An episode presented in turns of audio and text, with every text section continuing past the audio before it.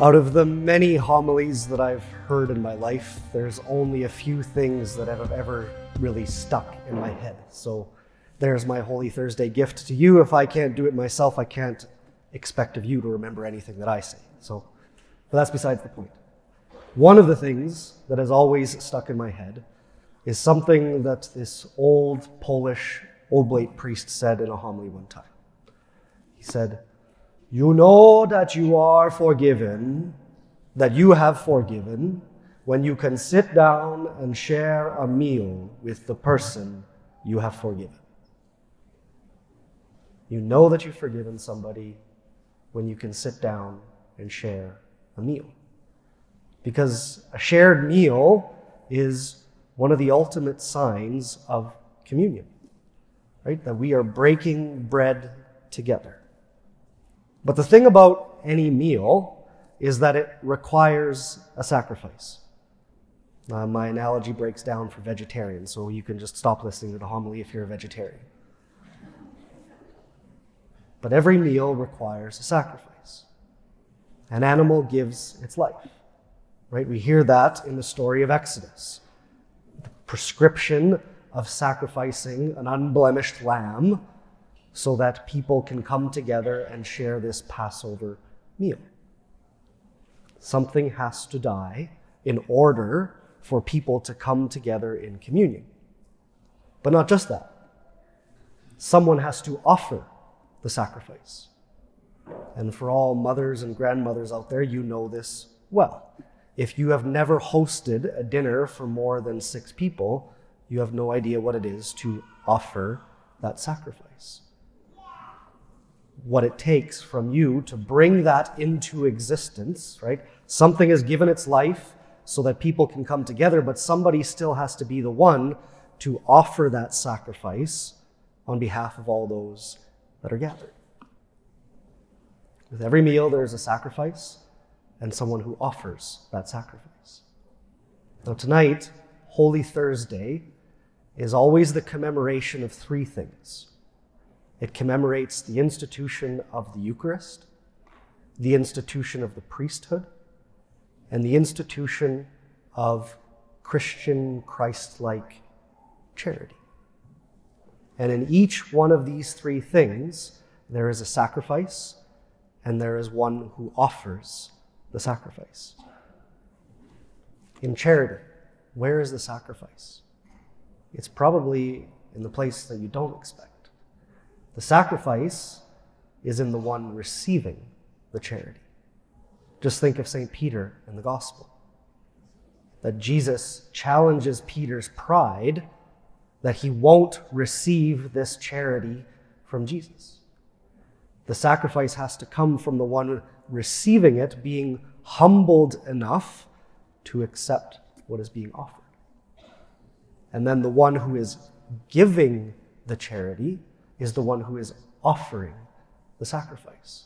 But in true Christian charity, that offering isn't out of a sense of doing something for someone that they can't do for themselves or it's not a kind of act of pity towards them. True Christian charity is I recognize what you are giving me here and what I have to offer you. And in our mutual gift, we come together in communion. In the priesthood, there's the symbolic sacrifice of celibacy, of obedience, and of a kind of poverty what is given up and offered up. And the offering is not for myself, but for the good of the church. The offering of the sacrifice, the purpose of celibacy and of obedience and of a kind of poverty is for the good of the church. If the one who is offering that forgets it, then he's forgotten his priesthood. And then in the Eucharist, the sacrifice that is offered that we remember every time we celebrate the Mass is the bread and the wine. Just think of how Jesus brings those images up in Scripture. Unless a grain of wheat falls into the ground and dies, it remains a single grain. But if it dies, it bears much fruit. And how do you make wine? By crushing grapes. The sacrifice that is offered. And then The priesthood being intricately tied to the Eucharist, the priest is the one who offers this sacrifice to God. And in each one of these, in the sacrifice that is made and the sacrifice, the one who offers it, we find communion. Right? In Christian charity, it's not about, again, doing something for someone, it's doing something with someone that brings you closer to them. That's why when we kind of diminish charity to giving money to charity, we're missing a whole part. That's not real Christian charity. It's important and we need to do it, but it's missing an element of true Christian charity. Because charity is always reciprocal. And then in the priesthood, my favorite definition of the priesthood comes from St. John Paul II. And he says, A priest is a man of communion. We call it holy orders because the reason for the diaconate, the priesthood, and the episcopacy in the life of the church is to maintain order, to maintain communion among a people who, in our sinfulness, want to break apart. The priest is intended to be the man of communion. And in the Eucharist, smacks us upside the face every time, we come up for Holy Communion. We actually label it as that. But what we remember as Christians, what we remember on this night, is that we can never do any of those things well. We fail in Christian charity. It doesn't bring communion about in the way that it should. We fail in the priesthood that weak men cannot fulfill the call to be men of communion. And in the Eucharist, we struggle to actually find communion with our God. But what we remember as Christians is that Jesus himself, he makes himself the sacrifice and the one who offers that sacrifice. This is what Jesus does in the washing of the feet. It's what he does and take this, all of you, and eat of it. This is my body. And it's his priesthood that he takes to the cross, that he offers for us.